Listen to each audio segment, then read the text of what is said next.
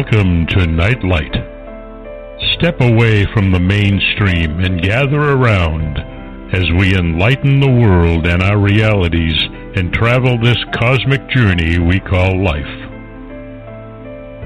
Join us as we share with you and provide that beacon that can guide us all to a better way. Explore with us as we examine a metaphysical montage of spiritual insights covering everything from the mundane to the magical, UFOs to unicorns, and everything in between. This is a time of awakening, of sharing and evolving, of spreading our wings and soaring on the cosmic breath of creation.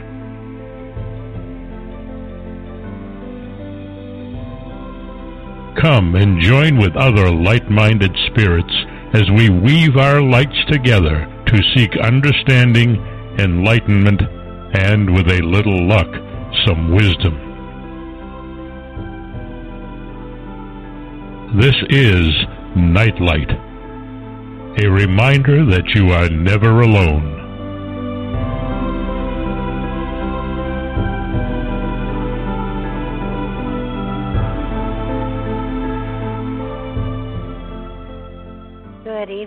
Everybody, and welcome to Nightlight. This is our official Christmas holiday show, and Mark has lined up two really, really amazing guests to be on with him tonight with us. Um, they are they are people that uh, both he and I um, have had on other shows before, and they are they have amazing different philosophies as to the season, but um, it, it it all is is meant to sort of make you think, make you wonder, and stretch you just a little bit. He's done an amazing job with this show, so let's bring Mark on. Evening, Mark. Hi, Barbara. How are you? Very well. Good. Has uh, Fluffy the white squirrel been by? Yes, he has been. Good. I, I I just enjoy uh you know the photos from the uh the the weekend of him raiding the bird feeder.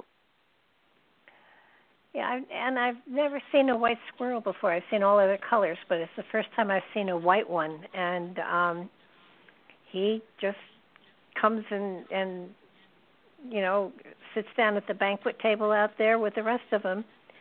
But uh yeah, it's very exciting. Yeah, I I may have to be in the poorhouse by the time I have a squirrel convention here. I have a, a squirrel buffet out here on my deck, and every now and then a, a bird gets in too. So it's very exciting. oh, it, you deserve uh, to just kick, kick back and enjoy the uh, wildlife. I call it squirrel TV. There you go. no internet yeah, well, needed. Right. Well, you get uh, it's uh, less combat- combative than uh, Facebook.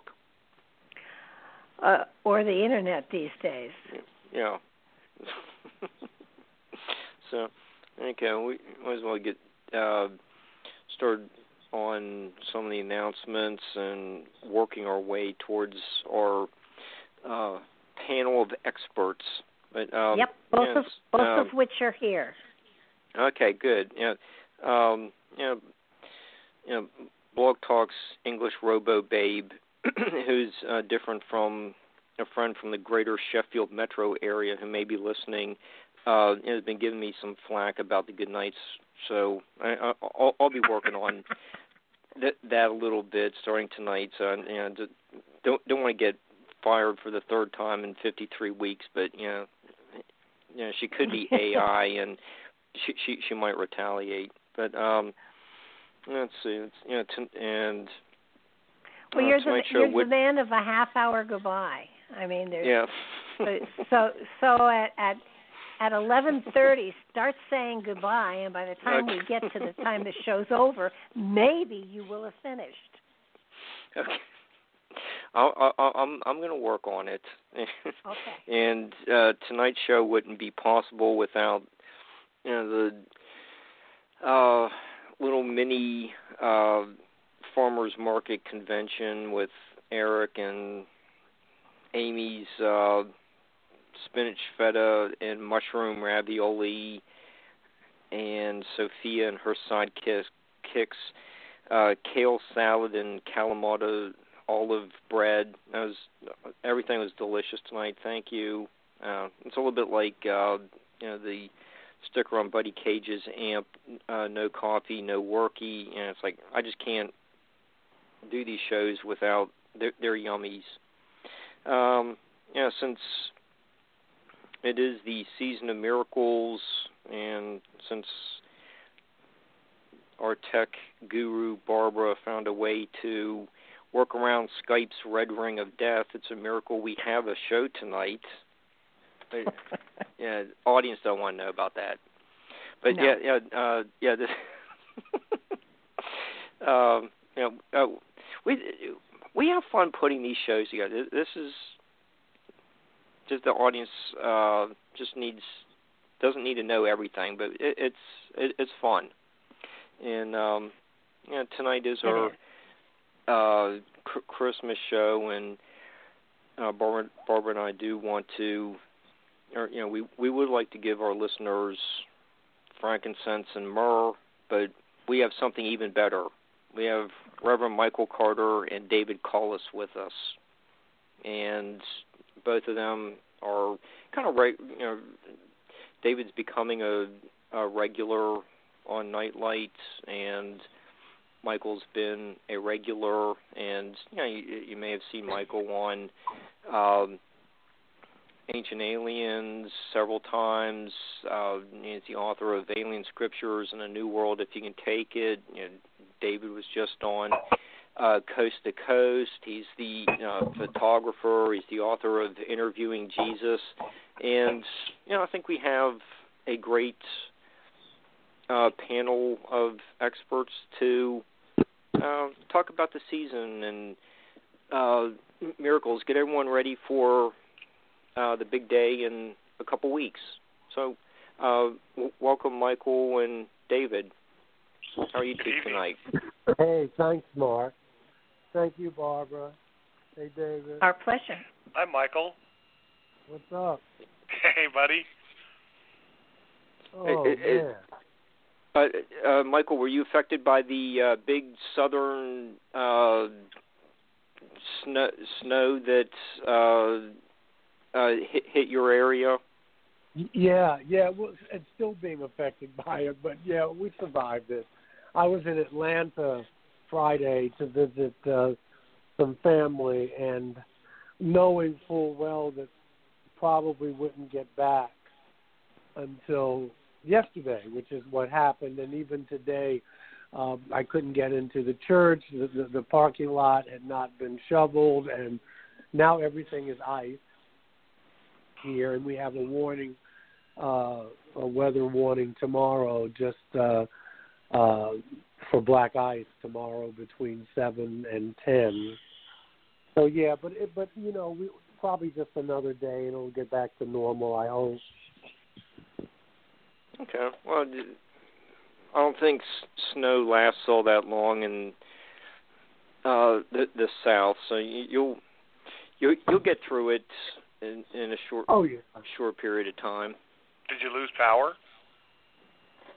Well, I heard that we did. I was in Atlanta, which did not get the snow, but we had a lot of wind and rain. But uh, apparently, yeah, we did lose power, and some friends of mine uh, had lost power as well.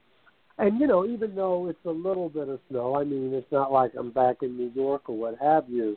You know, people aren't used to it, and it's not so much the snow that gets you here; it's the ice. Right. It's really a lot of ice. Okay. So, So- but you know, look, it's winter time. This is what it is. But uh, you know, you just deal with it. you know, so hey, um, as we get in start getting into the show, Um, you know, what are some of the e- events that led uh, both of you into having uh, uh, what would be the right word? In like in uh, uh, adopting a apostolic lifestyle? Do you, you know did, did did you feel like you had some kind of calling or how how did uh Michael did you get involved in the the ministry and you know uh, the same uh question for David. How how did you become so interested in uh writing uh interviewing Jesus? Uh, Michael do you want to go first? Yeah um I always knew when I was a child that I wanted to be a priest, and I'm putting that in quotations. Now, uh, at, at one time, you know, I wanted to be uh, a secular priest, if you will, which I was thinking about going to be a therapist. But I knew that I, I, I loved religion, not for what it is, but for what it could be. And so I kind of always knew that. I was very comfortable in houses of worship, worship, no matter what denomination or whatever. I don't know whether it was a past life breathed through. I was just comfortable, and so it, it, that that was always in the cards in some way. And even when I was an actor in New York, uh, I was still very much into, you know, religion and and various ways of expressing spirituality. And so it seemed like a natural transition from the theater, being able to give a message to people and being in front of people, using those skills from the theater and and and just transferring over to um, to uh, religion. And so the short answer is, on some level, I always knew and always wanted to be uh, some type of clergy person. So I, I would say it was a calling, um, but it was just always there for me. Okay. And uh, how about you, David? Mine was very different. It happened to start at, as an initiation rite in which I had a very severe existential crisis. And so I was looking for answers. And so my journey, my spiritual journey, started from that perspective and from that event. And so I found religion as a solace for the, the conflict that I was experiencing. Hmm. Okay. It's a very yeah. So I didn't feel like there was any calling. I just felt like I had to start somewhere, and so I felt that it was important for me to um, one heal and two learn. And so those were the two big um, kind of directives in my life at an early age when I was yeah. a young man. Yeah, uh, uh, you know, a traumatic experience can do that to people. Yeah, it certainly was for me. Yeah, that's uh, it's just uh, you know, uh, you know, it's a lot, lot like what Michael says. You know, just take different ways to get to the same destination. Yes. Yeah, yeah, definitely different ways, and and and and obviously, uh, very different, uh, very different things that catapult us into that.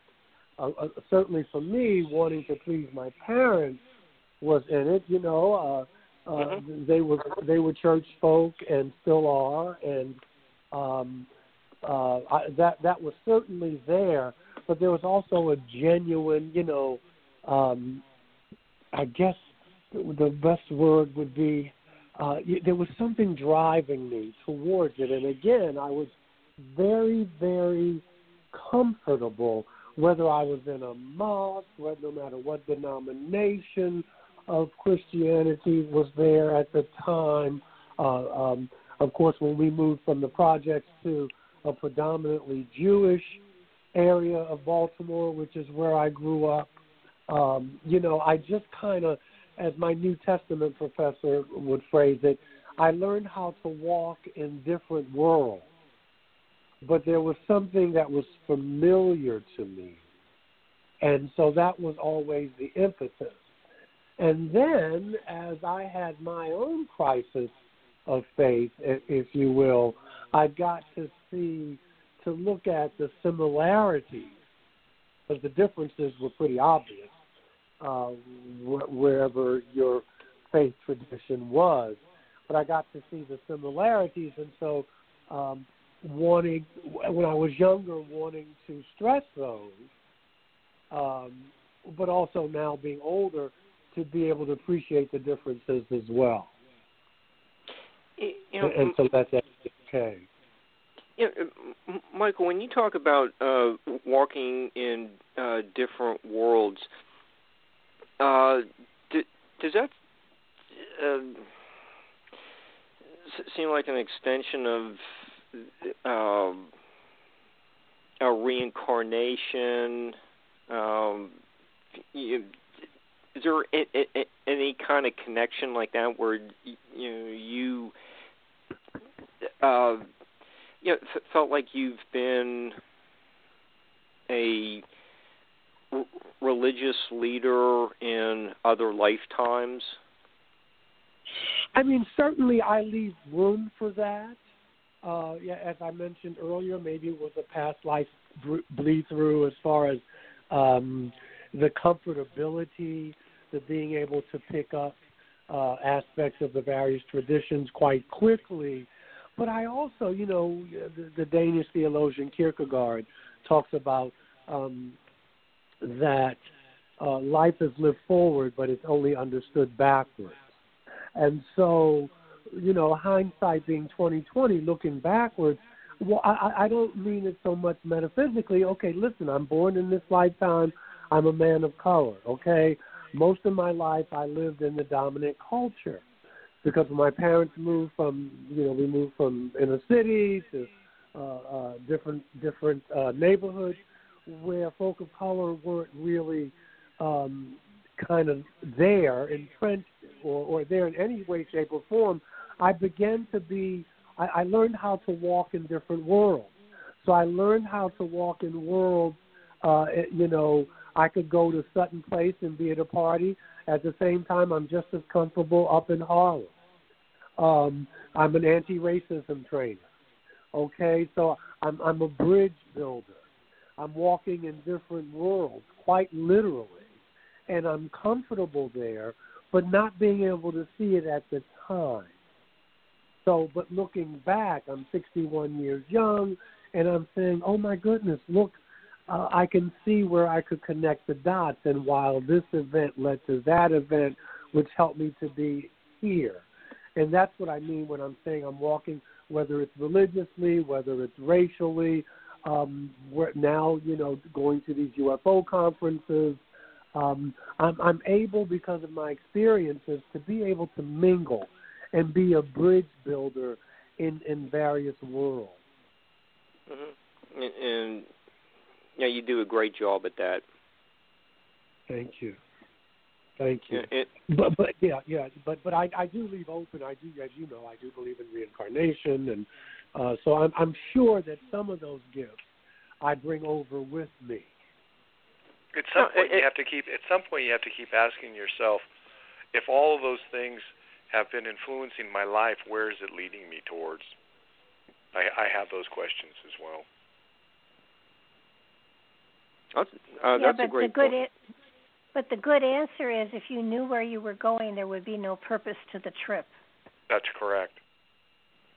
But if you kind of keep looking backwards and you say, hey, you know what? I think these are the types of experiences that I probably had in the past life. I wonder what what the end is.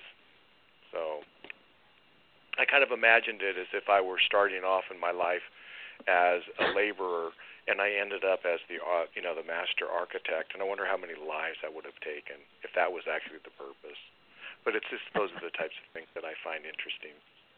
But Mhm. it, you know, David, uh, you know, you say something similar to that in you know you're interviewing Jesus, where that's on on page sixty. Uh, you know, you have uh, Jesus uh, uh, state to you, and you're you know, the uh, you know the way you have your book structured. It's basically you and Jesus uh, just having a, a discussion, and and uh, on page sixty, uh, you have him say, you know, I felt I was destined for something great, etc. Um, you know, it, it's you know that destined word. Uh, I don't. Know, maybe it is a little bit of a tie-in with, um, you know, Michael was, you know, being a, a bridge builder, and just always felt comfortable be, being in different uh, houses of worship. Uh, you know, what you know, do, do, do you see that? Uh, uh, you know, when, when when you had Jesus say that, was you know the use of the word destined implying something similar to that, or, or you know, he like there's just some people just have a certain uh, inner feeling that they know where they're going well, I know that um, I have met younger people, and they know exactly what they want to do.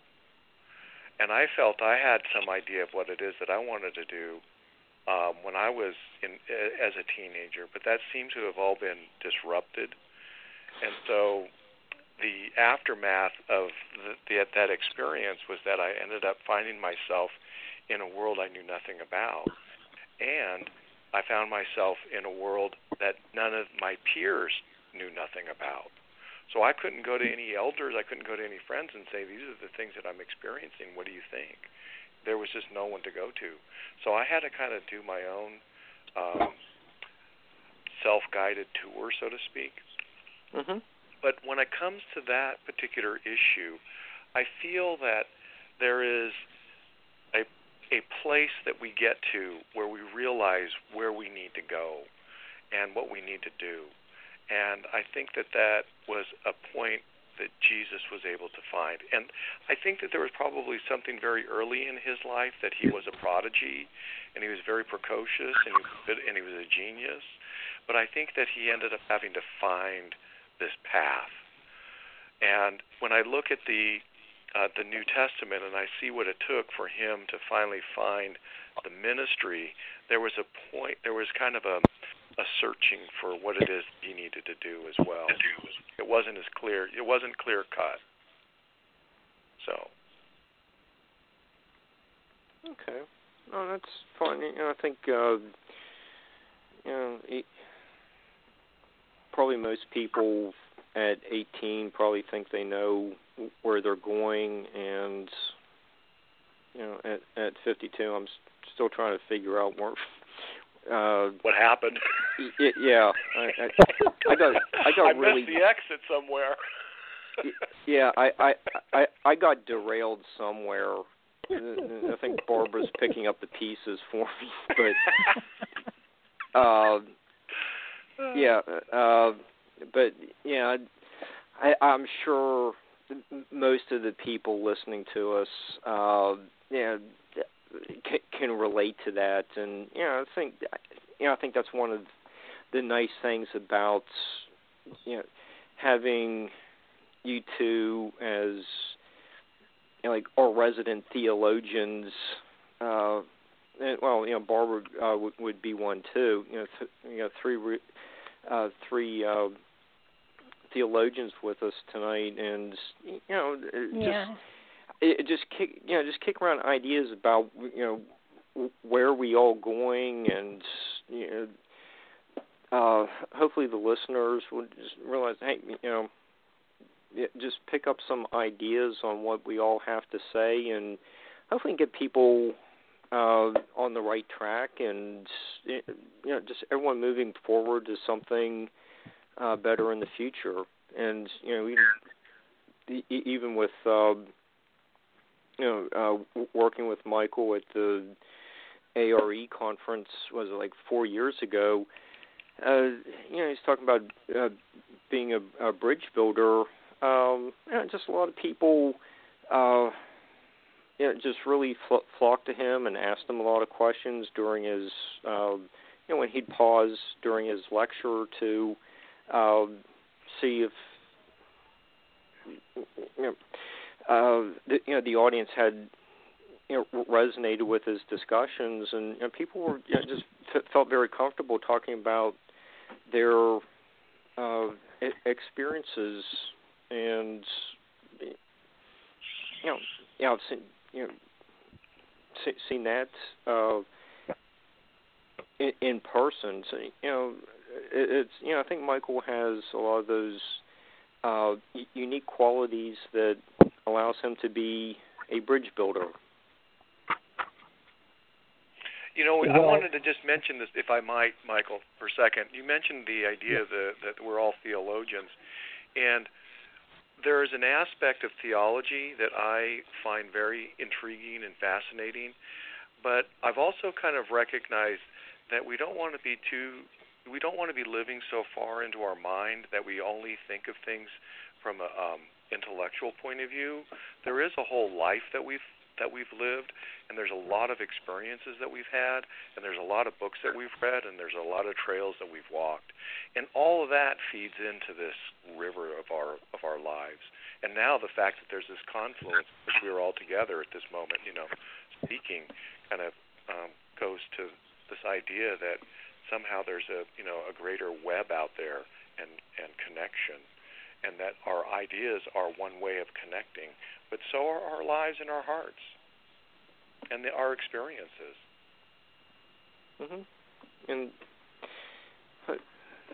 and and that that's a good point. And you know, I I just hope I just think that you know that a show like this could you know uh, uh, would you, you use the metaphor of you know flowing you know, just I just hope hope that with all the things that are discussed tonight, I I, I just hope that the the flow for the listeners just you know scoops them up and you know just move, you know, moves downstream instead of so many people going upstream you know against the current. Well, Mark, don't you think too that that any anyone who is on a spiritual journey is continuously learning, continuously growing, continuously mm-hmm. expanding consciousness. Right. And it's important for people to realize that you, you it's not so much reaching an end game because once you reach the end you start over again.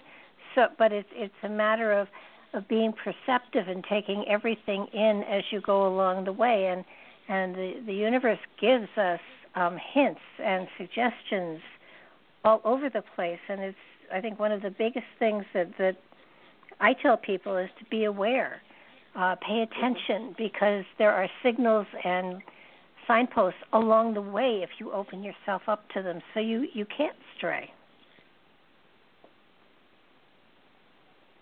Right. Comments, anybody?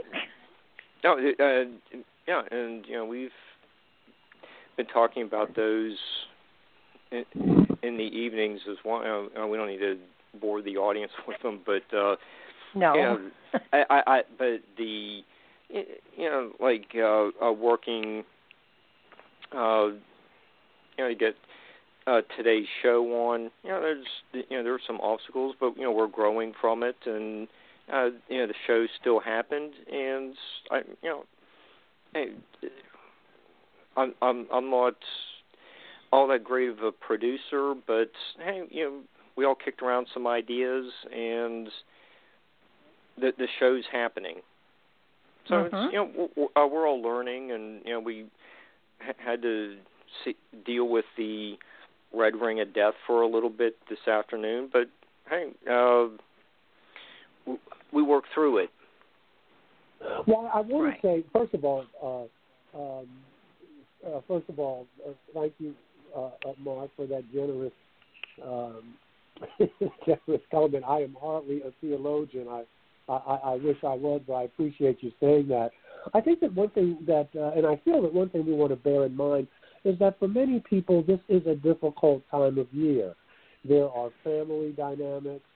Uh, there's the gross commercialism of the season, and um, I, you know, that that that that's always been for many people, you know, this contradiction in terms. We're talking about peace on earth when there are probably over 200 and some wars going on in some way, shape, or form on the planet.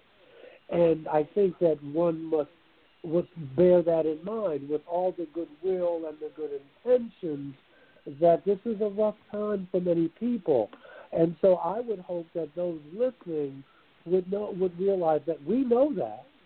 Uh, we're not trying to pour pink paint over uh, over anybody's uh, life situation, but just hopefully you will know that there are other people who realize that there are other people out here with their backs against the wall, and this time of year is particularly difficult for them, and that there are other people who uh, will at least acknowledge that and and know that our thoughts and prayers are out there with you.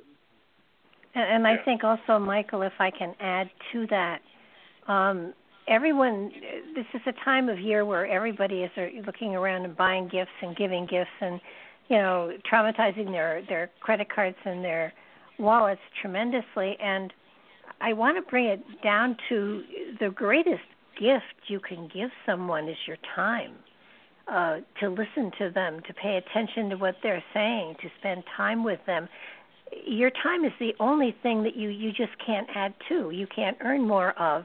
Your time, our time on this planet is limited, and if you give of your time of yourself, that's a much greater gift than whipping out a credit card or writing a check.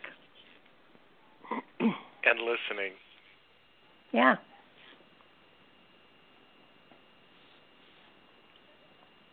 Absolutely. And uh, David, you uh, do do mention in oh, oh, uh, it's more than mention. You, know, you do devote um, considerable uh, passages about um, Jesus's concern with finances, and you know, Barbara just brought, brought up the you know maxing out your credit card for Christmas, and uh, you know, you as you profile uh, Jesus, um, you, you you do uh, uh, get get into his uh, background with um, you know the family finances and how he viewed money as a um, dur- during his ministry. Uh, do you want to tell us a little bit about um, that aspect of Jesus' life?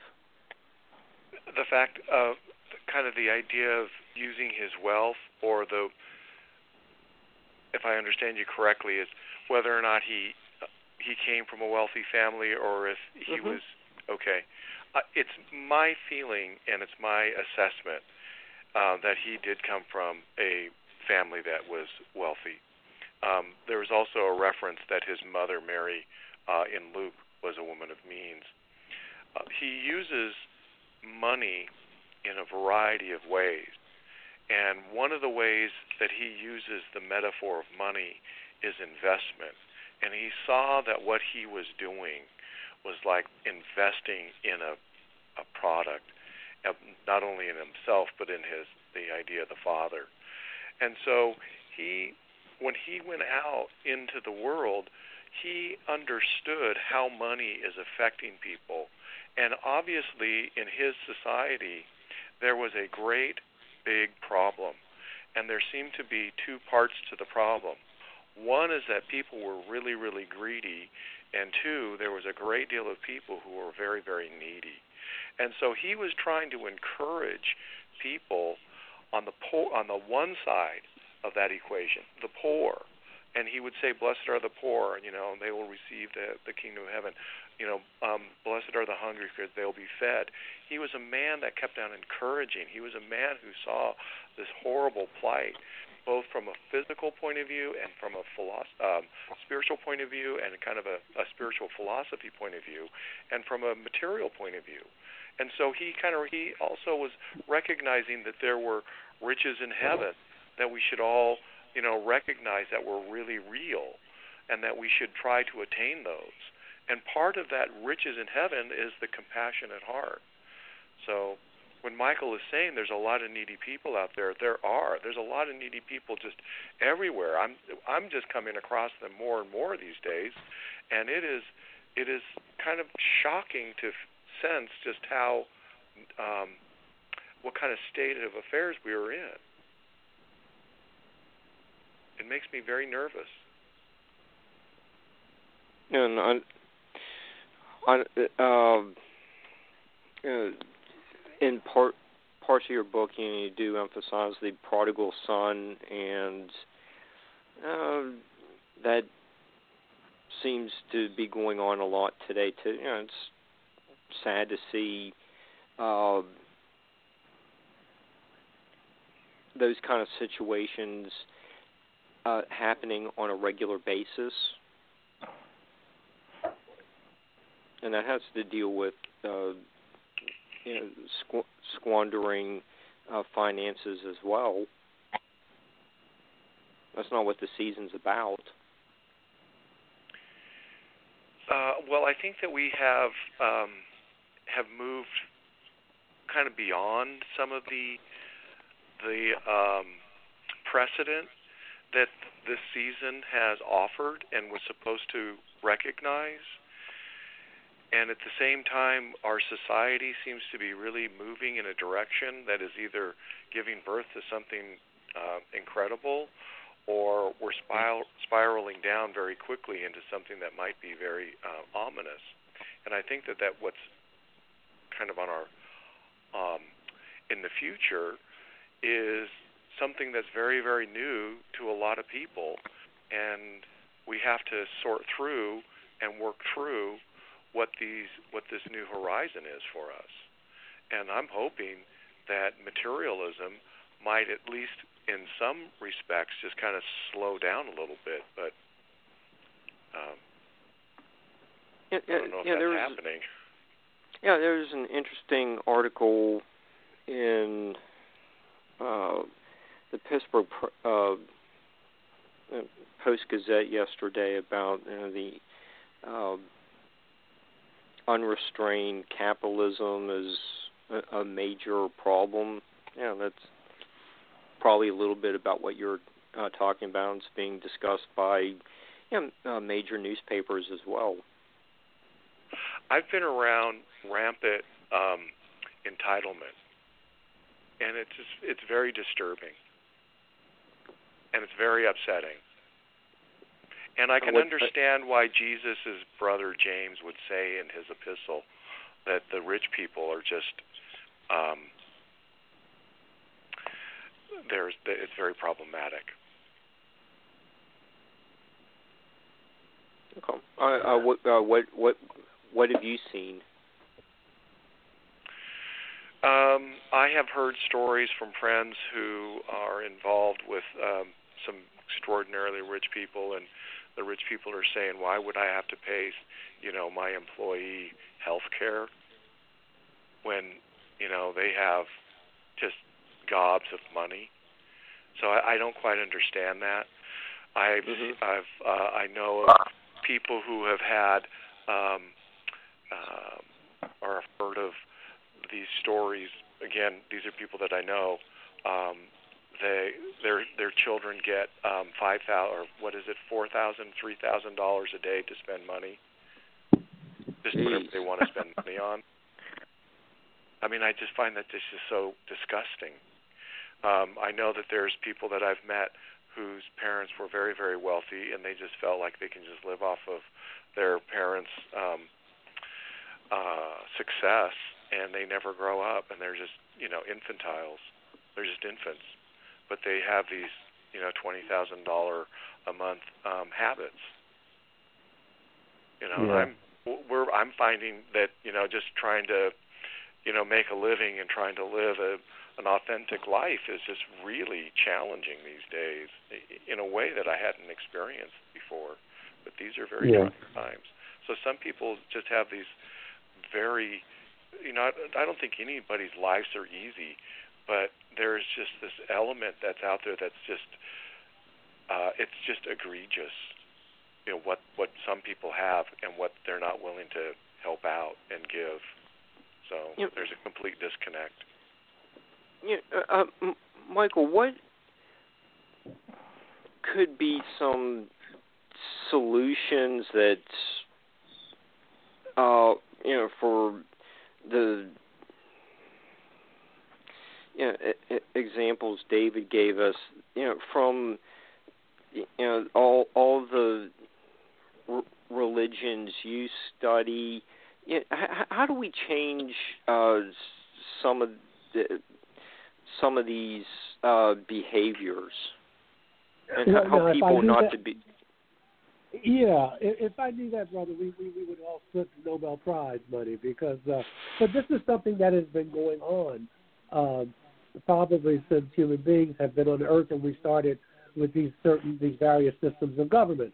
Of course, capitalism, uh, the egregiousness of it is very, the optics of it are, are you know, we could say even Ray Charles could see it because capitalism requires an underclass.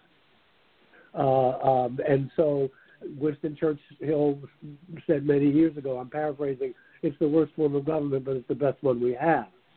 Um, I, I would be careful, though, with lumping all rich people in um, in, in in this kind of bucket of being greedy, and because I, I I I have very, very, very wealthy friends here, and uh, and, and sometimes I haven't. I, I'm in some cases I've never been around such opulence, and they are very giving uh, people. They share their wealth and what have you.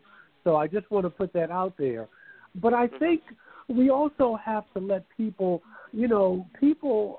Um, you know, there's the old saying is that when you expect people to act like you want them to act, you'll always be disappointed. And, and, and, and Barbara brought up the word consciousness about 10 or 15 minutes ago, that people are in various stages of evolution.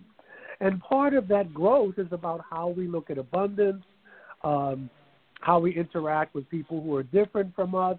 And because there's a continuum and people are at different places, I mean, Jesus had to deal with this. The Buddha had to deal with this. This is nothing new in the history of humankind. There, there, there's always been this, uh, yes. these disparities. Now, if you want to look at how Sweden or Denmark, their, their political and cultural system, how they have a more equitable distribution of wealth, that's one model. But you know, the the thing is, is that where people are in their consciousness. When I was, I, I got to be honest with you yes, everything that we're talking about here is true in quotations, but I love the season. I know people go off and they spend money, but you know how people spend their money is really none of my business because I can't control it. When I get money, I try to do what I feel is um, is, is is is appropriate for me because I don't believe that money is the issue. I believe it's our attitudes about money that are the issue. And if you come from a, a place of scarcity, which our culture has taught us from a kid, there's never enough. There's never enough. In order, uh, who was it who said that the thing in America? Oh God, was it Gore Vidal? That uh, America, not only does somebody have to win, but somebody has to lose.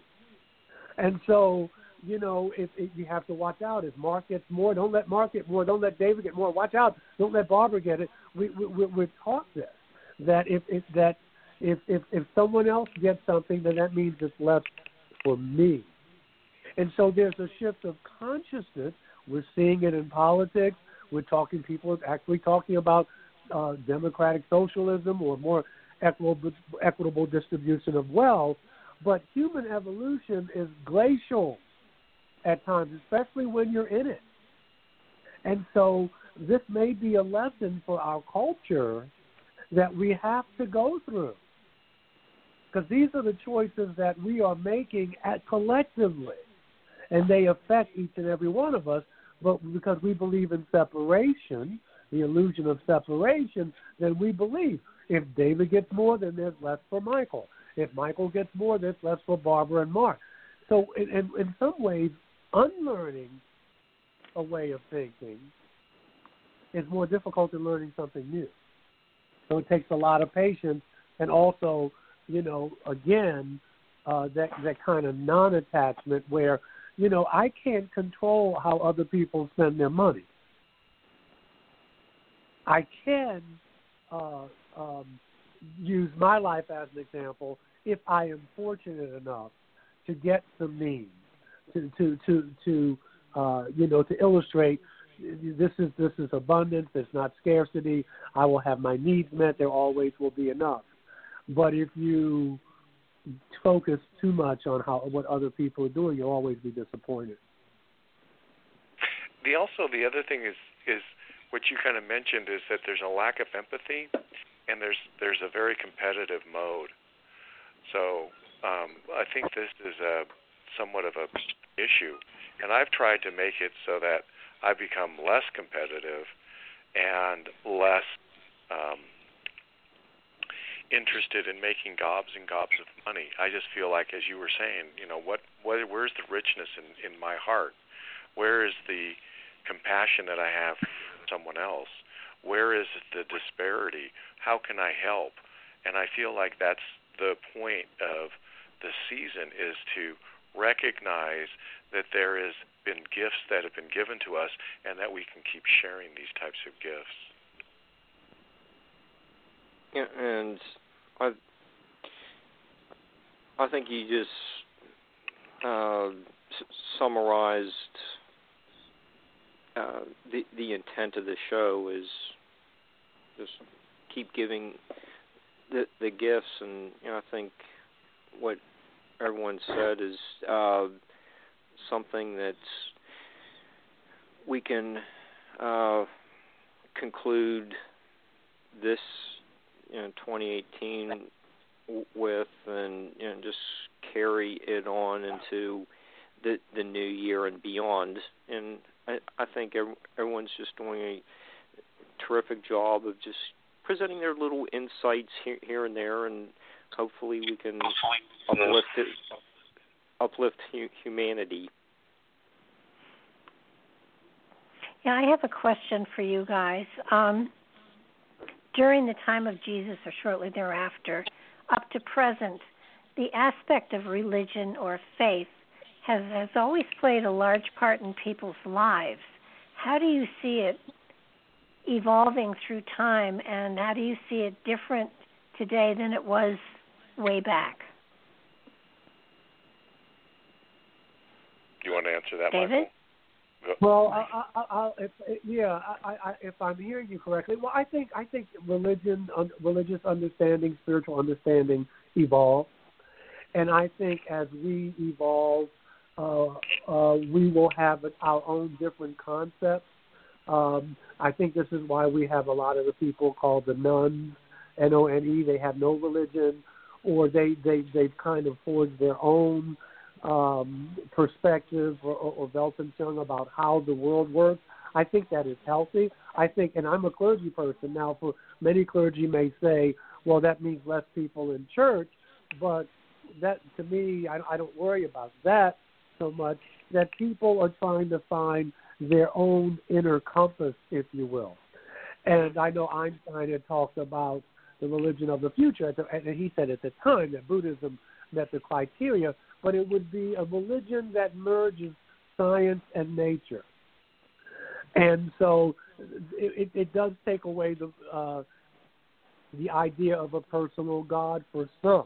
The Dalai Lama talks about uh, what well they use the word secular very different than we have in the West, but a secular code of ethics uh, where we can all agree to disagree, but we come together around the things that we need to in order to continue the survival of the species. Now, that again, that is slow, but I, I, I see more of it happening. I'm in a very progressive denomination who was open to that, uh, you know, long ago as a Unitarian Universalist, and at the same time, uh, I also see people, and this has happened through time. The more uncertain times get, the more uncertain geopolitical and cultural events get, we go back to the tried and true.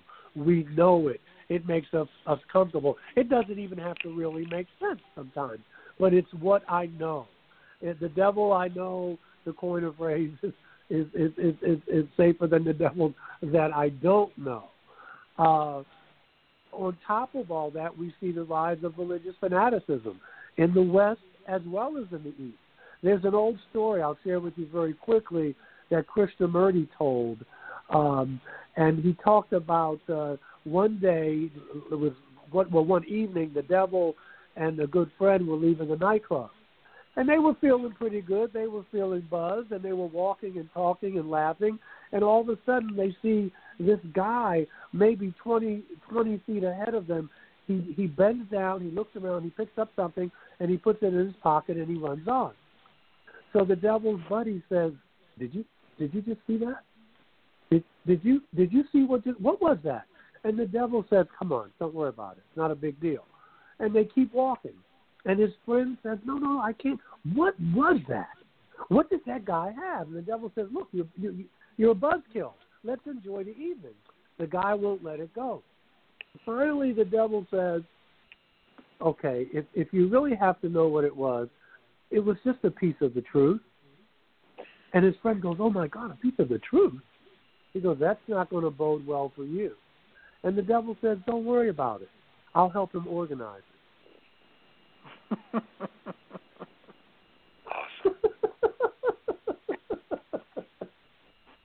so we also have a lot of that going on. Mm-hmm.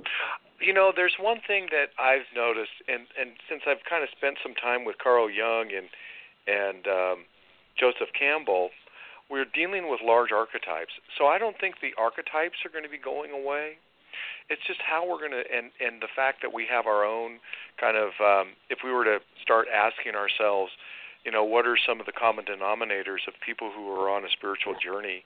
What does it look like? And you're going to start seeing that there are some um, some signposts along the way that is very common to many people. So the question becomes is that going to be does that somehow does that change or is the the journey somewhat archetypal? And I'm um, the belief that right now that the, the human nature is human nature, and so that we have these deep-seated um, archetypes that we're living out and energies that we are participating in, and that we will always be doing that. The question becomes is how many people are going to be participating in, say, this sacred journey of self-discovery, and are all the answers going to be somewhat the same?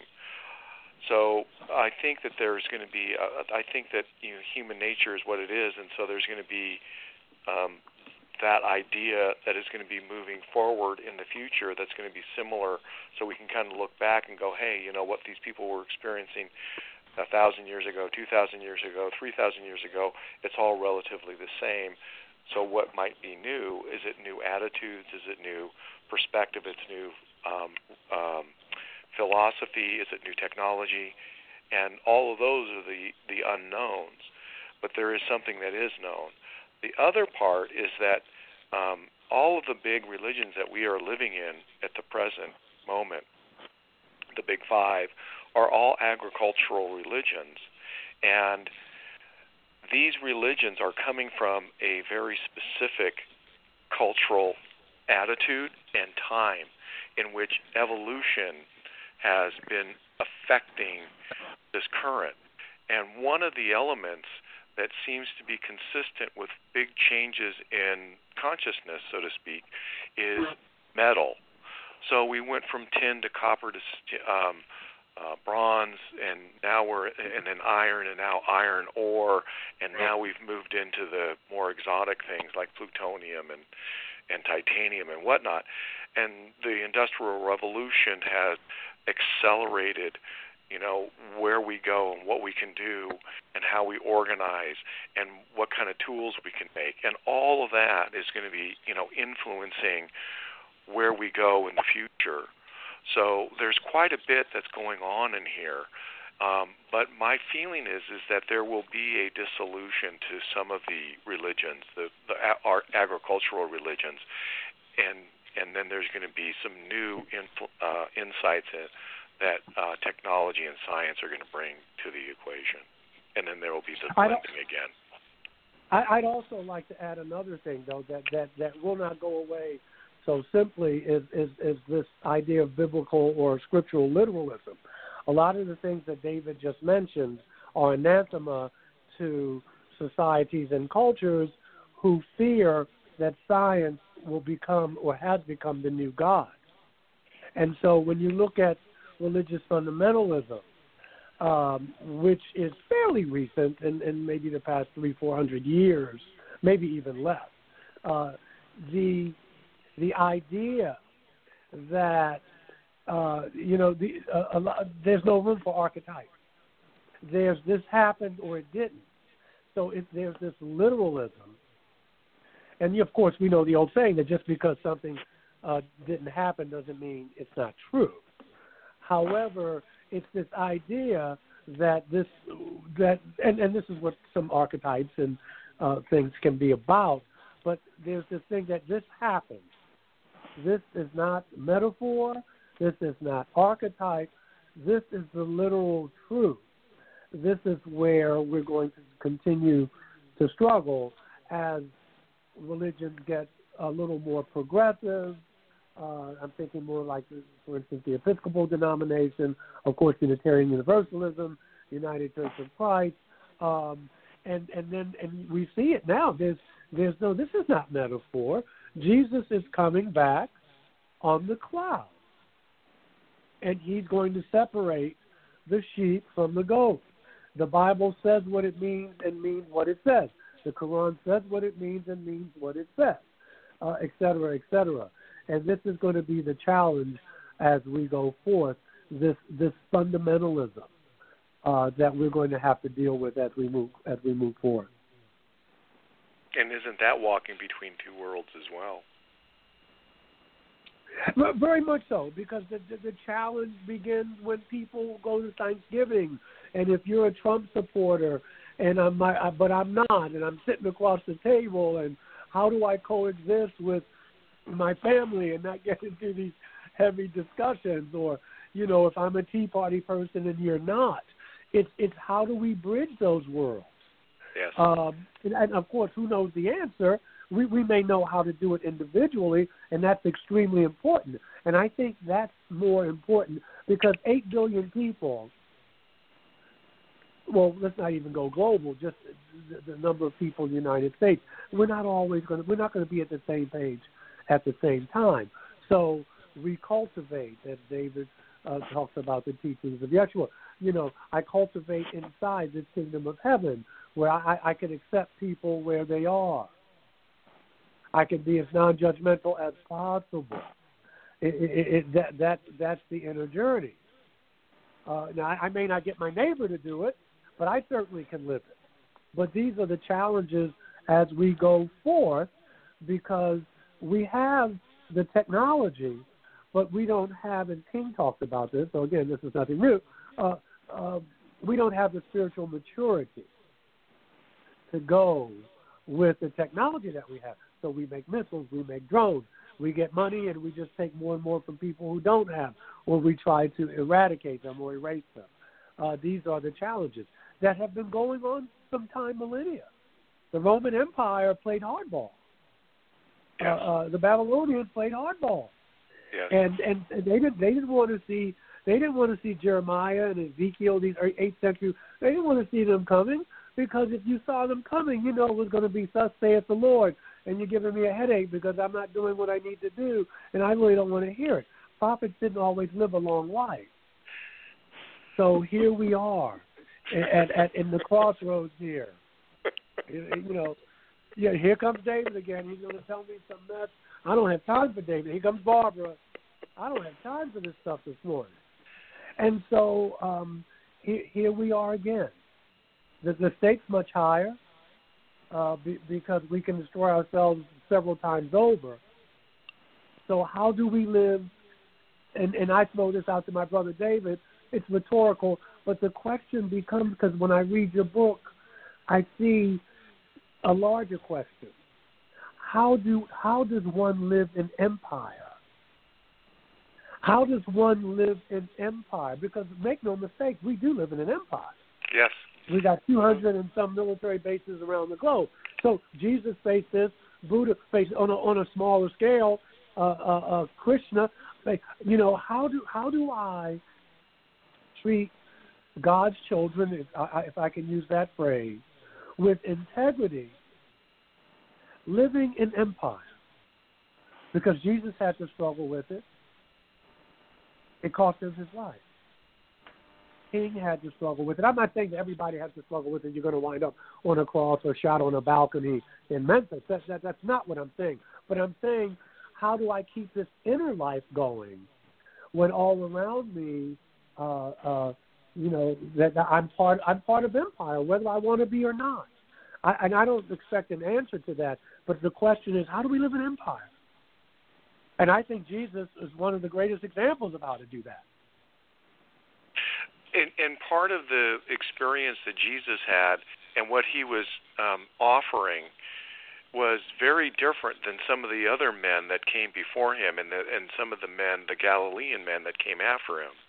So there was one man named Judas the Galilean who said, "Hey, um, all the Jews who were uh, acquiescent to the Roman Empire and accepting the um, the taxes, uh, you're not worthy of living. And so he and his disciples went on a rampage. And then John the Baptist um, was mentioning how to deal with the problems of the society and that how to make one's to prepare for this inevitable event that is supposed to be happening. And then Jesus comes along and says, let's all just be compassionate and love one another and forgive one another. And so these are all very different kind of modalities on how somebody's dealing with the struggles of having to live with within an empire and part of an empire. Exactly. So they're going to you're going to see different expressions of that. But Jesus's expression was let's not lose our connection to ourselves and to our brothers and we are all brothers. And if we live through our heart, we will recognize everybody as a as a family member. Yeah, yeah, yeah it, it, it, it's really, it's really, uh, it's really crucial. I'm sorry, Mark. Did I cut you off?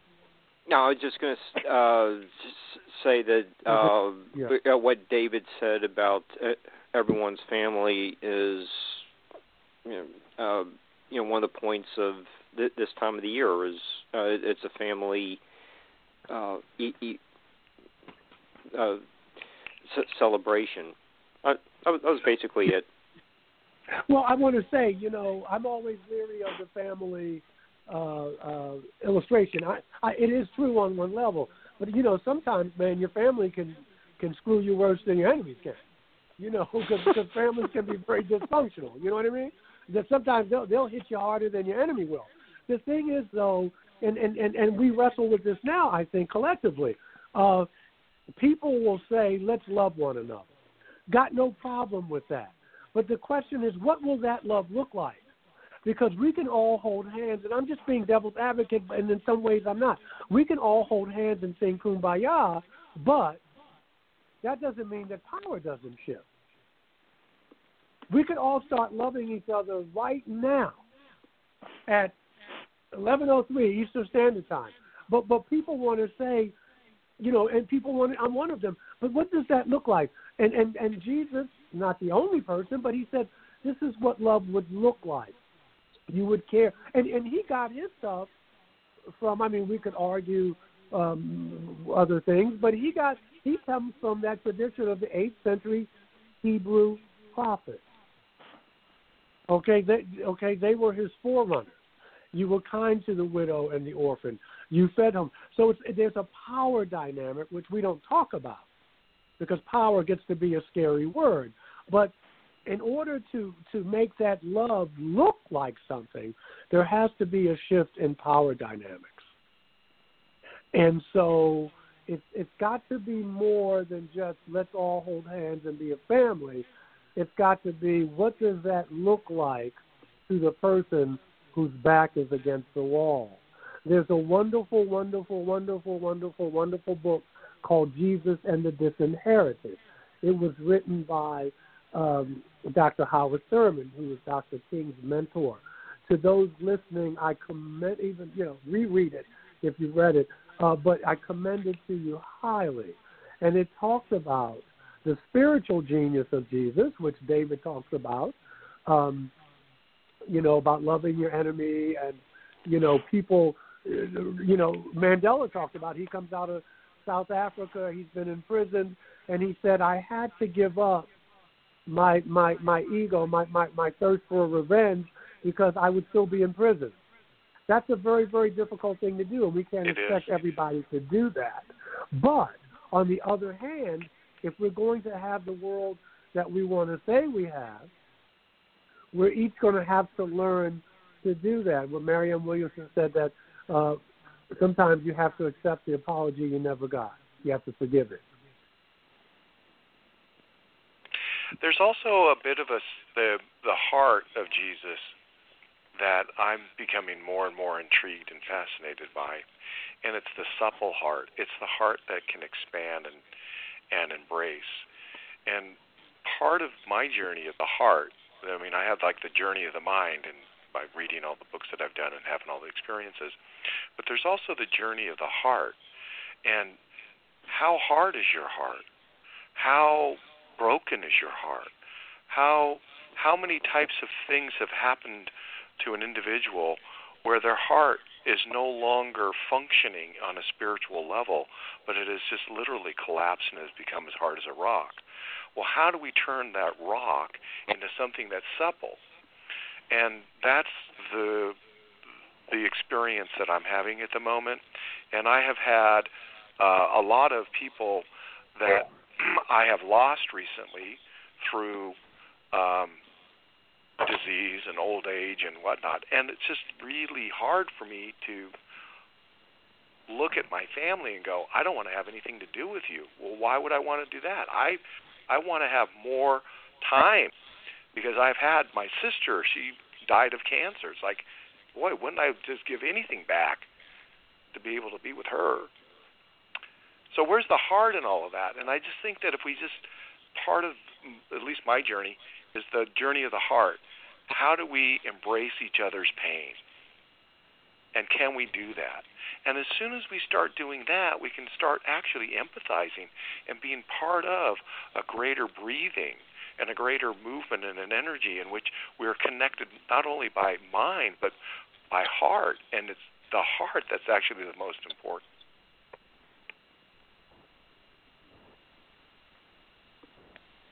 Okay, and you know, um, my Michael said you know, a few minutes ago about um, you know, looking at, at like uh, when he was discussing uh, you know the little literal interpretations of the Bible, and it's you know. Uh, or some may say, you know, like this this didn't happen, and you know, uh, David, with uh, some of the things you uh, j- uh, just said, um, you know, uh, like you know, the uh, ha- having empathy. Uh, um, that's a little bit of a segue into my next question is in um, you know, D- David, in your interviewing Jesus and in Michael's uh, A New World, if you can take it, uh, you know, but both of you do uh, draw on uh, some of the books from the uh, Apocrypha. Um, what, yeah, what insights did those um, books uh, uh, provide for you know your research and you know h- how did they get, give you uh, n- new insights into the non-traditional views of you know scripture. Do you want me Well, to? Oh, you, you, Uh, um, yeah, Da- David, you, want to go first? Dave? Yeah, go on, Dave. I, I need to formulate something because I don't know. This is a very uh, this is a very big question, and um, and thank you for um, asking it and letting it go first, so I can stumble yes, yes, along not here. because that. and you can just sit back and go, now wait a minute. Okay, so Uh, uh, this is basically how I run the show each week. So uh, this is, you know how I feel. You're empathizing with me.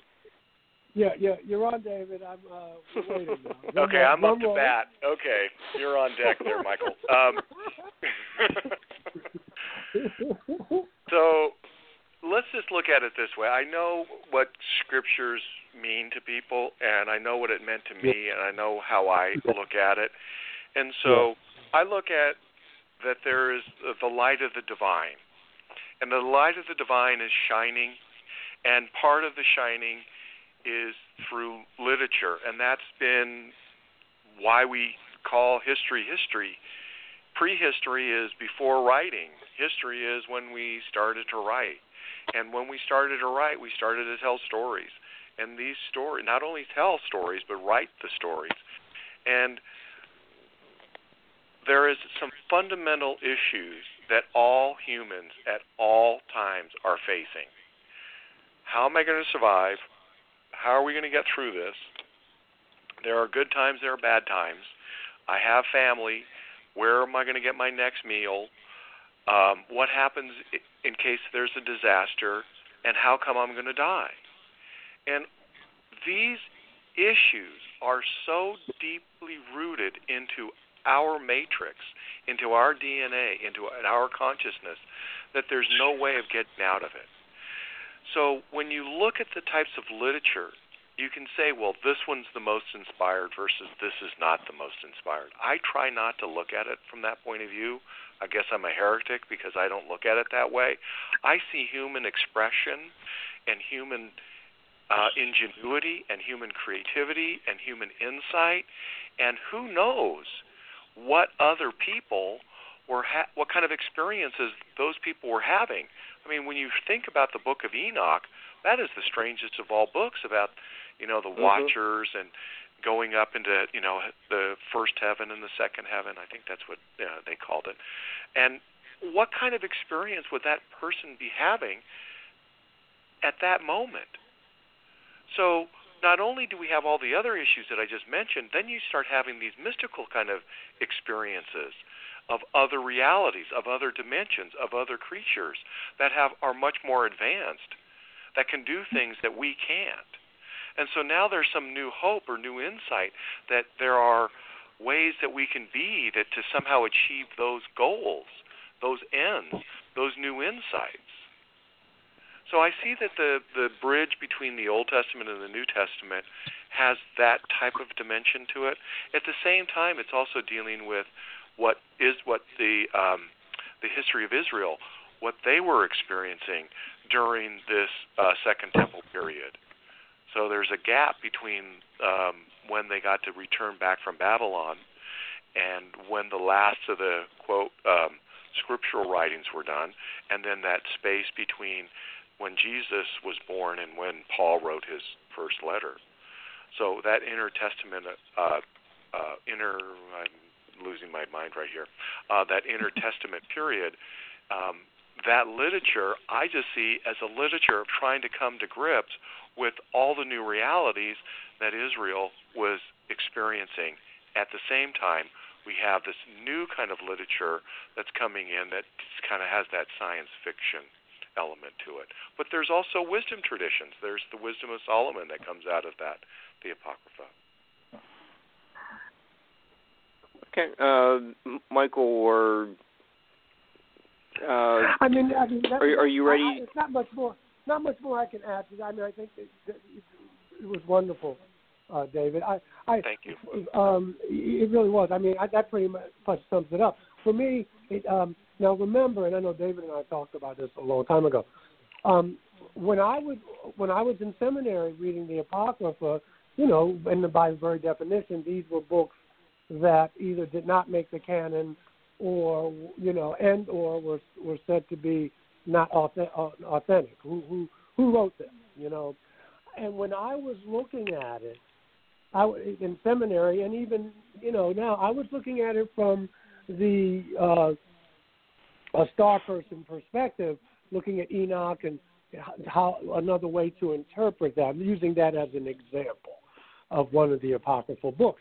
But what it did reinforce for me was that history is written by the victors. Now, I'm not as cynical as Napoleon, who said that uh, it's a lie agreed upon, but it showed me the hierarchy. It reinforced the hierarchy of organized religion in the West. Who got to say this is authentic, this is not. And at the same time, it gave me a new perspective on how to look at the Bible from that lens of were our ancestors talking about um, um, off-world intelligences. So, so it was more of a. Um, it wasn't so much a deepening of faith for me. I don't know if that's what you were asking, but it gave me a lens, another lens to look at how uh, the Bible was put together, what was put in, what was taken out, and as David was saying, what were these brothers and sisters trying to describe in their world? Trying, trying, trying, to, you know, trying to make sense of, of what, how can, how can we keep our traditions? Because now we're threatened. Someone wrote this. Oh, well, we can't use that. What about this? Oh, that. You know, it's when human beings get together. It's like, you know, I don't believe in a devil per se, but it reminded me of Krishnamurti's joke.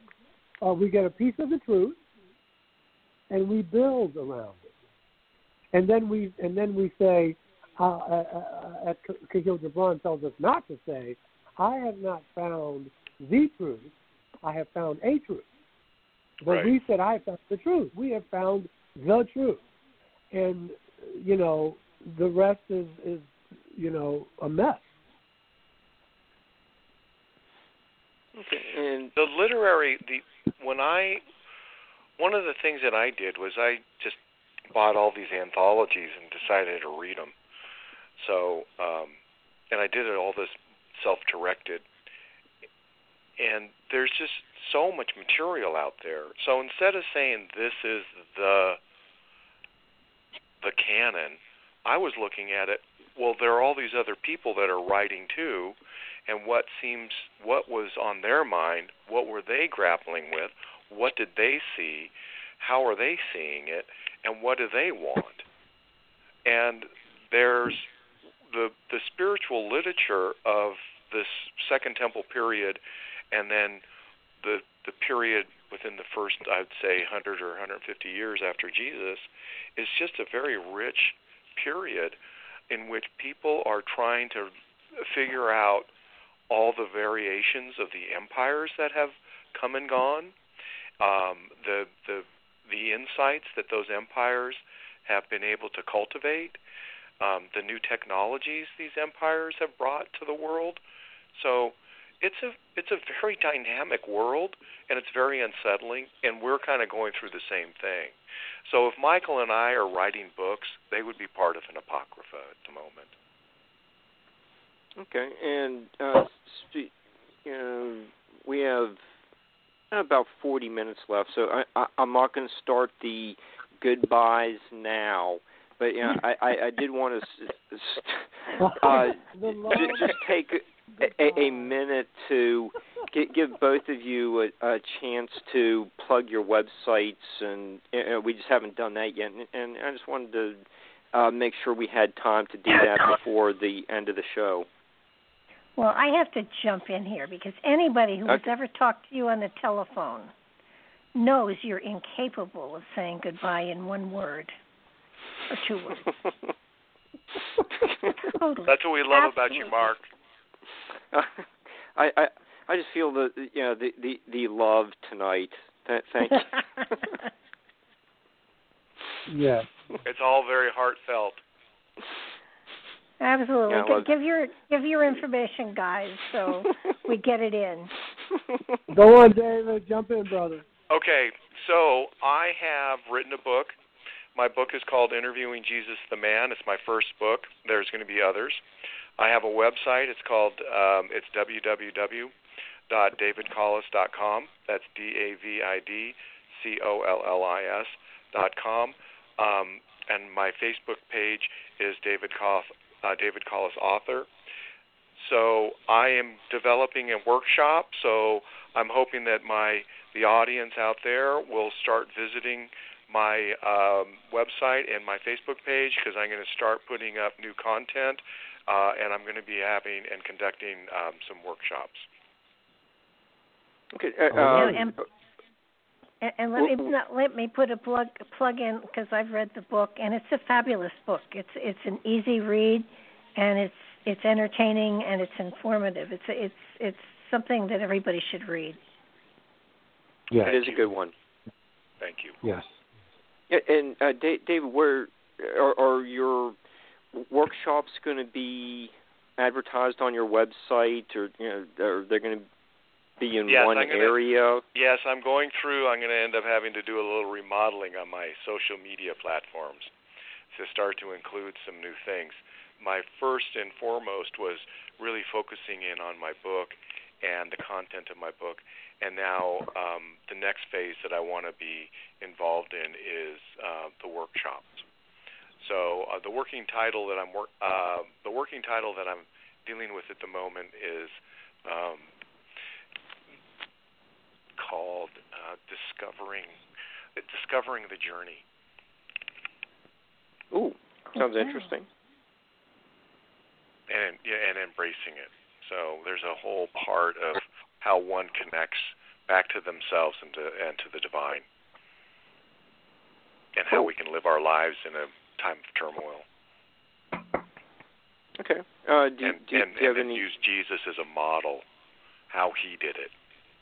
See, almost everything that we've been discussing, everything, excuse me, everything that we have been thinking about from Jesus and the point of view that we see Jesus from, most of it comes from the very last moment of his life. And what I was interested in uh, discovering was what happened before all of that. So what did he do before he started his ministry? I know that he in his ministry he did, you know, A, B, C, and D. But he had to get to that point. He had to evolve. He had to learn. So he had two paths that he walked. One was the path of a student, and the other one was the path of a teacher. And so he taught us all of these things at the end of his life. But there were things that had to happen to him that he learned so that he can do the teaching. And it, what my workshop is is going to explore is all the archetypal um, issues that Jesus ended up exploring and teaching through his life. Okay. So that's Cool. my workshop. All right. So, so, sounds great. And how, how about you, Michael? Uh, how can people find out about any of your upcoming Mhm. appearances or at Oh, yeah. What's your Uh, website? website- I mean, uh, my my my website is michaeljscarter.com. Uh, you can go to Amazon and and and uh, and see my books there. Um, I've written a chapter for a book called Beyond UFOs: The Science of Consciousness in Contact with Non-Human Intelligence. It's in the first volume. Uh, the chapter is called um, uh, the spirituality of the contactee. It's, it's published by the Dr. Edgar Mitchell Foundation for Research into Extraterrestrial and Extraordinary Experiences. I shot some episodes of UFOs: The Hidden Evidence, which um, should be coming out in April. We just shot a few episodes about two weeks ago in Austin, Texas, and um, in November of 2019, I will be uh, one of the speakers in Laughlin, Nevada, with Paola Harris, among many others, um, talking about ESP, uh, remote viewing, and UFOs. Cool. We have a big lineup coming up. Yeah, and- and I- yeah. Uh, it's a year I want away. to put a plug in for you, Michael. I've read all of your books, and um, they all ha- they all are very informative. They are very um, insightful, and they they all make you think, which is, I think, the most important thing a book can do. Oh, thank you, thank you so much. I, ver- it's very, very. I'm I'm very appreciative. And of course, um, there is new information from new perspective of the meaning of some of the experiences that you see or, or some of the literature that you read about in the Old Testament. That is um, absolutely fascinating. Thank you. Yeah, And you know, so um, that is a nice segue, David, into you know my next question is uh, uh, about uh, you know at this time of the year we have um, we celebrate a special child, and that that could lead us into you know, uh, just a little uh, uh, flavor of what uh, people can find in your first book, uh, Alien Scriptures, and you know, uh, you know, you do uh, discuss, you know, the uniqueness of like the Star of Bethlehem and um, uh, Jesus uh, having an un- Yeah. unusual heritage. And so, you know, uh, we can talk a little bit about th- that aspect of your book and get get into, uh, you know, D- David wants to agree or has another angle. He has, you know, he does cover parts of the supernatural in uh, interviewing Jesus the man as well. Yeah. Well, let me put it this way, um, and, and hopefully people will read the book. My hypothesis is that Jesus was um, a hybrid, um, and that uh, the Star of Bethlehem was probably a craft. Now, for those of you who aren't turned off by that, please pick up the book. For those of you who are, um, let me just say this: the the the, the, well, we're celebrating. You know, we're just finishing up Hanukkah, and uh, we're going into, you know, the solstice in a few, uh, in about a week or so, and so for me, um, this is this is the season of light, and you know, after the solstice, the the days will get longer, and so th- this is all about light. Not only the light uh, of, of, of the cosmos and our planet, but also the light within ourselves. And ironically, because I do believe the solstice in some ways is the real reason for the season in a lot of ways, Yes. ironically, this is represented by the life of a child. And that in my mind, whether you were born in Bethlehem, whether you were born in Harlem or Kandahar or Westbury, Connecticut, the child, that's the sacred part of us. That is the light within us, literally and figuratively speaking. And so for me, the season is about this hope. Now, we boiled it down to um, Jesus being the Messiah. That is a perspective. But any child that is born brings us the hope of continued life. And so I, I want to put that out there. The UFO stuff, uh, it's wonderful. I, I, that's some of my beliefs. You can pick up the book for that. But in some ways, whether it's a UFO or whatever it is, we can lose sight. And so I just want to posit uh, that this child is is is ironically in this season of darkness and cold and death that this child, any child, represents the light of life going forth.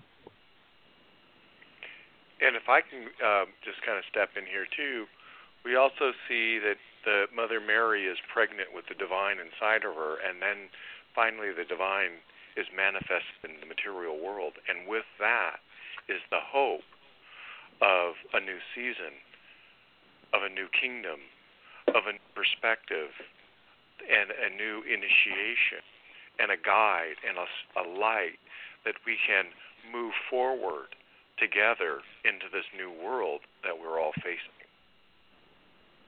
And, and, and as also, you said, Dave, I'm, David, I'm just I'm sorry. I, I love I love the fact that you brought up Mary because none of this would have happened without her. Right. So thank you for that. And the other thing I'd like to just piggyback on what Michael was saying is that one of Jesus's kingdom of heaven sayings, and he had he had 22.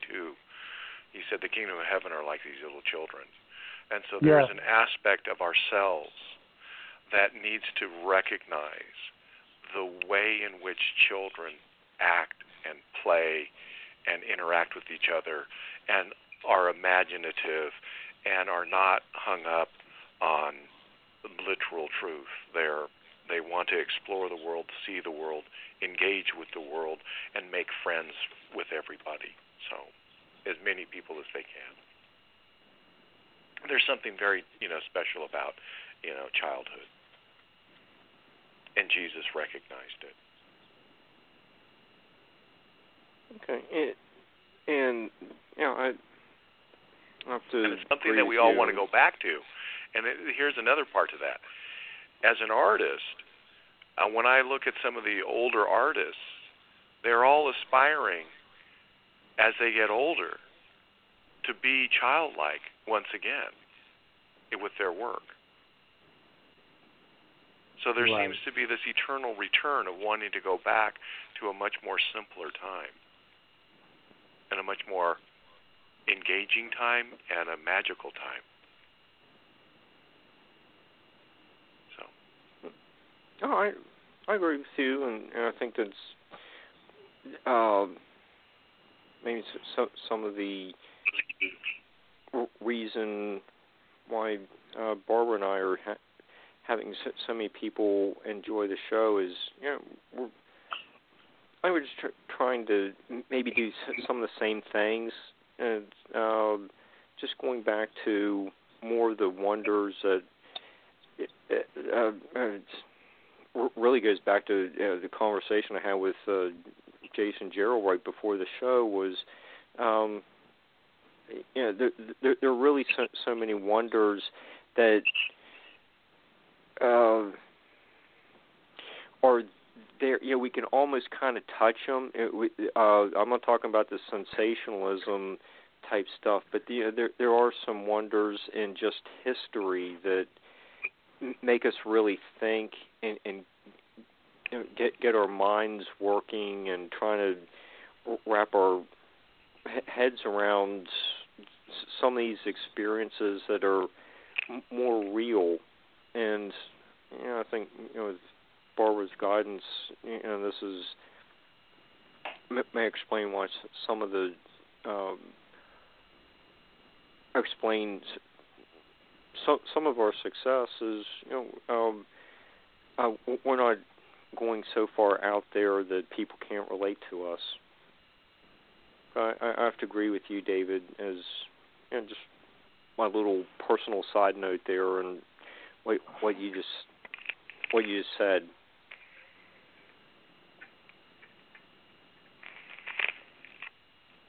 well, I think that if we get so abstract, we we lose everything. Yeah. and we lose kind of our humanity and we lose our, our connection with others and we have um, almost nothing to say. However, I think we need to have the those elements of genius, and sometimes it's the geniuses that are going to push mankind forward because they can see something that we can't. So it's a little bit of a wanna double-edged sword. I want to go back to the children for just a minute because children, when they're born, are, are innocent, clean slates, and they have to be taught anger, fear, bigotry. That they have to be taught all of those kind of concepts, and if children were left on their own, we'd probably have a peaceful, a peace, a more peaceful world. And I think listening to children is really important because their idea of reality and and of what the world should be is more pure than most adults. And um not I'm not saying turn the government over to them because you know then then we wouldn't have any school and you know every day would be a vacation and th- there would be a lot of chaos. But but I am saying that that the the the innocence that that is born into this world is shaped by the world and we are all part of that world. And it's our responsibility to be living examples of the philosophy of the spirit within us in order to teach. It's it's actions not words so much that are what teach children today and there's That's a whole new way of schooling children that's very, very different than anything that we grew up with.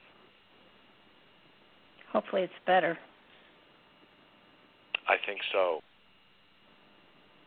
Because it's honoring the creativity within each of the children and recognizing what they need and what they want so that they Yeah, can I- be enhanced. i and that they can todd integrate and so that they can involve their own creativity and their own choices. yeah i spent 25 years in the classroom so um i look at the education system today and i cringe because we're not educating our kids anymore we're teaching them to test Yes. Well, my um uh I have a family member and she's learning she's teaching children at I think it's 5 years old, 4 or 5 years old. And what she tells me and the way she teaches is so remarkable and so new and so fresh and so exciting that I wish I was at that age all over again. then there's hope yes. Okay, and let's see where where else do we need to get? Oh, I don't know. Uh, Michael was glad that um, you uh, brought up the importance of uh, Mary and another person, a major figure that um, you know we haven't really just uh, got into yet, but uh, you know David uh, really makes some interesting points about him. Is uh, John the Baptist? Um, you know, D- David, you were. Um, um, a, a little earlier, you were talking about, um, you know, how, how did Jesus get to, um, you know, the the you know point where he was, um, you know, doing his ministry, you know, some of the uh, cultural influences affecting him, but uh, uh, know, we didn't talk about. Um, the importance of John that you bring up in interviewing Jesus. Uh, you, and you just you want to talk about this major figure for a f- few minutes? Yeah. So, um, in my book, John the Baptist is right in the middle of the book, and it's designed very specifically because Jesus was something before he went to John, and then when he went to John and after John, he became something else. So before John, he was a carpenter, and after John, he's a prophet. So there is something very specific and very something very important that John brought to Jesus' life where he was able to make that transition.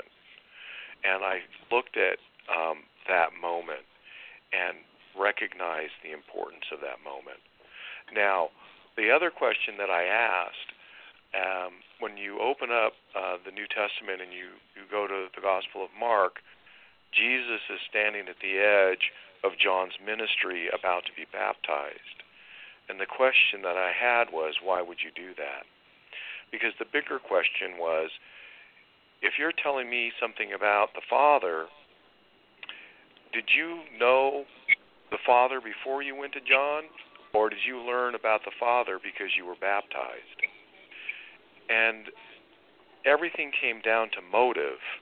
So, what was motivating Jesus to move or to walk the 90 miles roughly to um, the Jordan River where John was?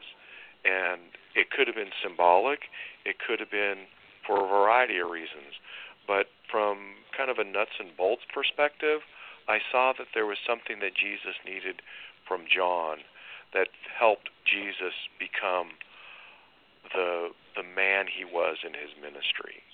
And there was a fire in John, there was an attitude that John had, there was a conviction that John had, and that was something that Jesus I think needed and John was able to convey that to him. It was more than just a baptism, I think. At least that's my my point of view. And after okay. John, Jesus was able to conduct his ministry with a fire and an enthusiasm and a direction and a forcefulness that possibly he might not have had if it wasn't because of John. It's all about good teachers. Mentoring is a very important issue in the growth of everybody or anybody. Mm-hmm. And being able to bridge you know that kind of the the final touches in a finishing school so to speak before you go out into the world to do what you need to do. Because believe me the ministry is its own educational uh classroom but you need to have a lot of things in your tool belt before you can get to that. And John seems to be the very last bit of um information that Jesus needed. Because at that point Jesus, he's not as long Didn't he, for a while though, take on doing the same thing that John the Baptist had done, and then he realized that that wasn't really the direction he was supposed to go. He was supposed to, you know, do the preaching instead of the baptism. I think that, well, when you read the uh, Gospel of John, that's definitely the case. He is he's emulating John. In the other Gospels, he's not. He's leaving and he's going out in the desert. So I felt that I, I couldn't quite reconcile those two impulses and those two directions because they were so different.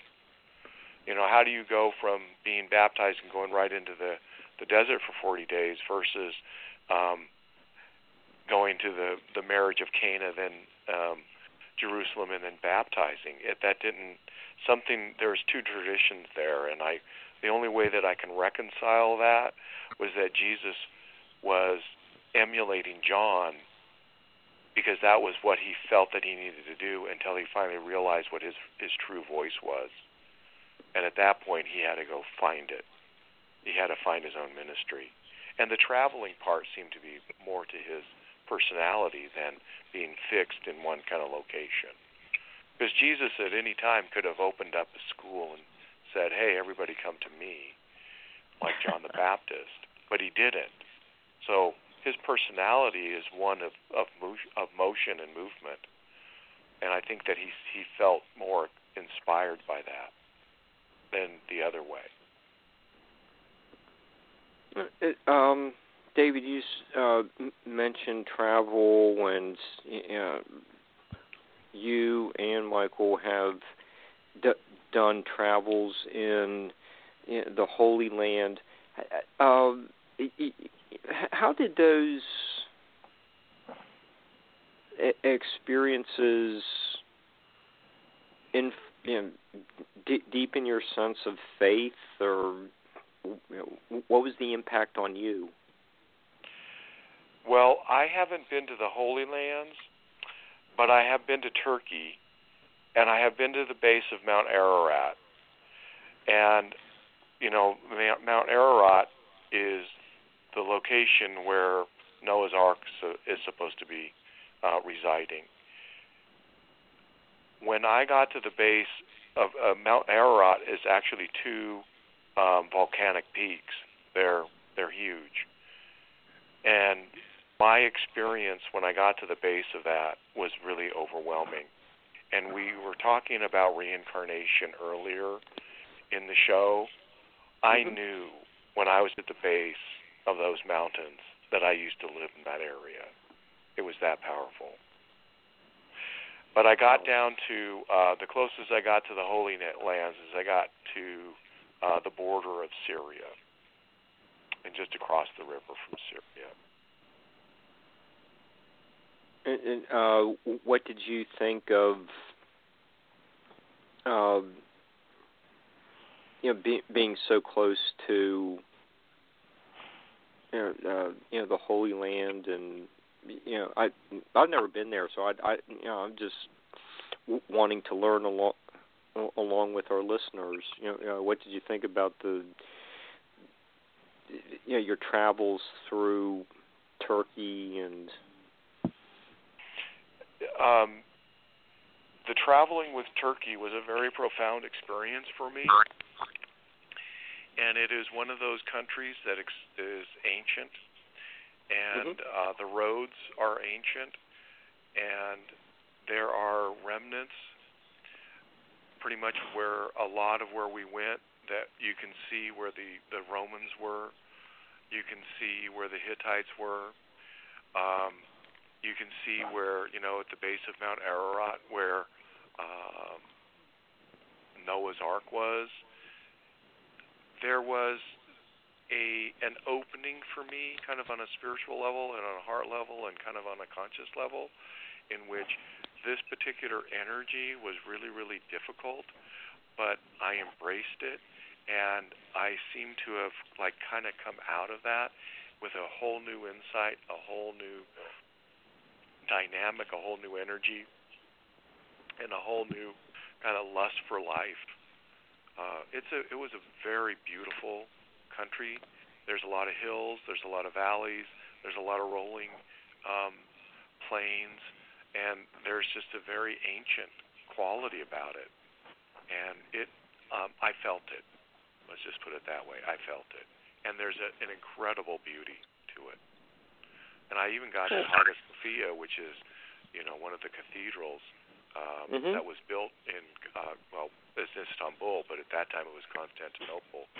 And again, I just had another profound experience of just being able to walk into this this uh, building that's dedicated to the divine and just feel connected not only to myself but to the the energy of the building and to um, kind of divine energies.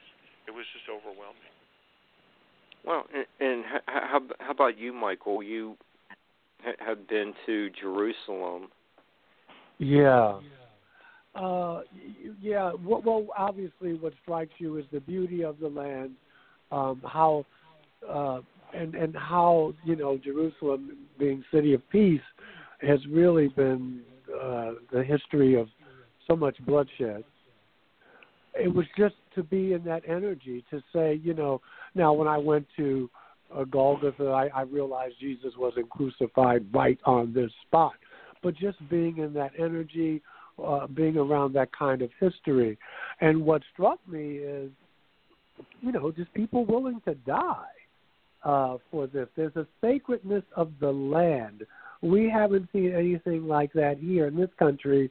Um, this reverence, except you know, before the European came to uh, North America and, and the indigenous tribes here, this this land, this sense of place this this sense of history, and uh, it was just wonderful to be there with all of the layers. Uh, you know, seeing that this this this area is uh, is the home of the three monotheistic religions: Judaism, Islam, and Christianity. And so it's a trip that I still uh, treasure um, and probably always uh, uh, will be. It came at the right time in my life. I was graduating uh, from seminary, and my first ex-wife, who was Jewish, uh, we said, "Let's do it. Let's let's go there." I met some wonderful people, and uh, but just being in that energy, and you know, a place, it's it's a little different, but my friends who fought in Vietnam, they said, Michael, it's such a beautiful country where they're looking at it from the helicopter and they're saying, but this beauty beneath it is just so much strife, and uh, that's that's what struck me. I think what Michael is saying and what I'm saying is both of these cultures, you know, from Turkey and in Jerusalem, you're going back thousands and thousands of years, and I felt it, and you can sense there is something special about the land and its traditions and its history. And I had never felt anything like that at anywhere until there. I got there. And I and, and Michael's describing the same kind of experience when he gets to Jerusalem and Golgotha. There's yeah, something yeah, about I, that area yeah. that I, I, you just realize it is just so yeah. ancient with all those civilizations. Yeah, because now where I live here in Appalachian Mountains, there's that sacredness because uh, some say that this, these are the oldest mountain ranges on the planet. Well, maybe Wow. they are, but but the Cherokee here, um, they have that reverence. I feel I felt it uh, also, you know, out west in Arizona, uh, you know, around the New Mexico area. Uh, it, it was that feeling, but it was a little bit on steroids only because as a man of the West, I'm not comparing that, that, that it's more or less than Aboriginal people, but being a man of the West and of the Enlightenment, I was educated in that way. And all the world, you know, the three monotheistic religions are right there, and I'm walking there. I'm walking and I'm going in and out of a bar. I'm going to see the sights. I'm going to have a dinner, and uh, you, you, you, you, I don't think you can be there. You can be an atheist and not just feel the presence of history. You may not even believe it, but it's there. Yeah, you're being bathed in this, you know, invisible energy of of history. And the power And- that still that resonates there because of it. And, and uh, Da- David, you bring up in your book that um, you know a you know so, so, somewhat new uh, uh, topic that um, in your profiles that Jesus uh, you know probably did a lot of uh, traveling a- as well during his lost years, and you know th- th- they are reflected in his parables. You know, we're uh, down. And I'm watching the clock. Um, we're down about seven seven minutes. So uh, if you want to take a couple minutes to uh, just say something about that subject, and you know, just uh, let people know the uh, diversity in your book. Right. So there's t- uh, there's several parts to this, and one was if I'm looking at Jesus, what what I attempted to uh, accomplish with this book was to recreate and re-understand Jesus based off of his his sayings. And so I wanted to develop a personality profile and I wanted to really kind of understand who he was. And the theology says one thing, but I put that aside and I looked at his personality through his sayings and through the actions of his ministry. And so one of the things that comes up in his ministry was his travels. He went to Tyre and Sidon. He went around the Galilee. He went down to Jerusalem several times back. Uh, when he was born, his parents fled, and they ended up going down into Egypt. So we're seeing Jesus as a traveler. And I asked myself, are you learning travel on the job, or are you learning about travel because you're comfortable going to all these new places? And when I then flipped over to his sayings, he would talk. Well, excuse me. He was. He seems to be inspired by several different types of cultures and several different ideas. So there is a uh, a Hebrew nature to his his parables and his stories and what he is drawing upon. There is also the Essenes. He's drawing from the Essenes. he is also drawing from the Greeks and the Greek philosophy and Greek um, uh, rhetoric. He's also drawing from some Egyptian and some of the mystery religions. But then the one that's more fascinating was the drawing and the inspiration from the East. So there is a sprinkling of Taoism, there is a sprinkling of Buddhism and Hinduism and Confucianism. And that made me realize that Jesus seemed to have gotten his information outside of the general locale of Israel. So the question is did he travel all the way over to, say, India and get that? Well, there are legends, there are history within India that says yes, he did. So I cannot say for sure he did that. All I can say is is that the inspiration seems to come from that area. It would be mm-hmm. very difficult for somebody to be that influenced by Eastern philosophy without being touched by it in some way, unless it's a universal library that he was able to tap into. And uh, you know, uh, maybe he was able to do that. I don't know. I, I, I, you know, you do make an interesting uh, uh, case, and you know, it's uh, it's convincing. You can see why David was probably killed in other lifetimes. you can see why he's had a problem uh, these many years. I happen to agree with him. So um, he was a very cultured man. He was very adept at understanding lots of different um, perspectives. He had the mind for it, and he had the heart for it, and he had the physicality for it. So, and that's underestimated. The fact that he's able to do what he did, I call it a feat of endurance.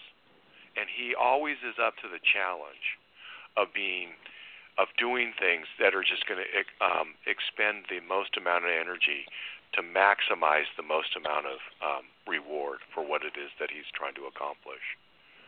And okay. he's using his body to do it. And it had okay. to be a tough body. Yeah, and, and, a tough and mind. Uh, yeah, uh, we're we're down to three minutes. Uh, do, uh, both of you can give your uh, websites, then you know we'll need to start wrapping up the show. Okay, Michael, you go. Uh, just uh, Michael J. S. Carter uh, dot com. Uh, Michael J. S. Carter at gmail dot com is uh, is my email. The first one was my website, or you can just type in Reverend Michael J. S. Carter on on Amazon. And I just want to wish everyone, whatever faith tradition or no faith tradition, wishing you a wonderful time uh, this holiday season. Um, I am the author. My name is David Collis, and I'm the author of Interviewing Jesus the Man. And my website is www.davidcollis.com. And I have David Collis author page on Facebook, and you can follow me on um, both of those. Uh, and you can contact me through um, both uh, my web uh, website and my uh, Facebook page. And again, since it is the holiday seasons, I just wish everybody, you know, a fabulous uh, Christmas. Yeah, and I just want to thank uh, you, you and Michael for being our terrific guests tonight, and you know, uh, I'm. I, I think Barbara's going to do a show a day after Christmas, so uh, you know, just keep checking her website. Uh, and I'm I, um, next show I'm going to be doing is I think the I think January third, and we have uh, an interesting January lineup. So you know I, I'm just I'm not going anywhere. I'm just you know Barbara's doing a show next Tuesday. Then we're off for a couple, or I'll, I'm off for a couple weeks. But uh, you know, for uh, fans like the the Red Dragon Rider I'll be uh, you know, the little boy voice will be Mark, back in early January. Mark, it's time to say good night, Mark. Okay. Well, I'll, I'll, one it, word, Mark. as bad. You got one word. as bad.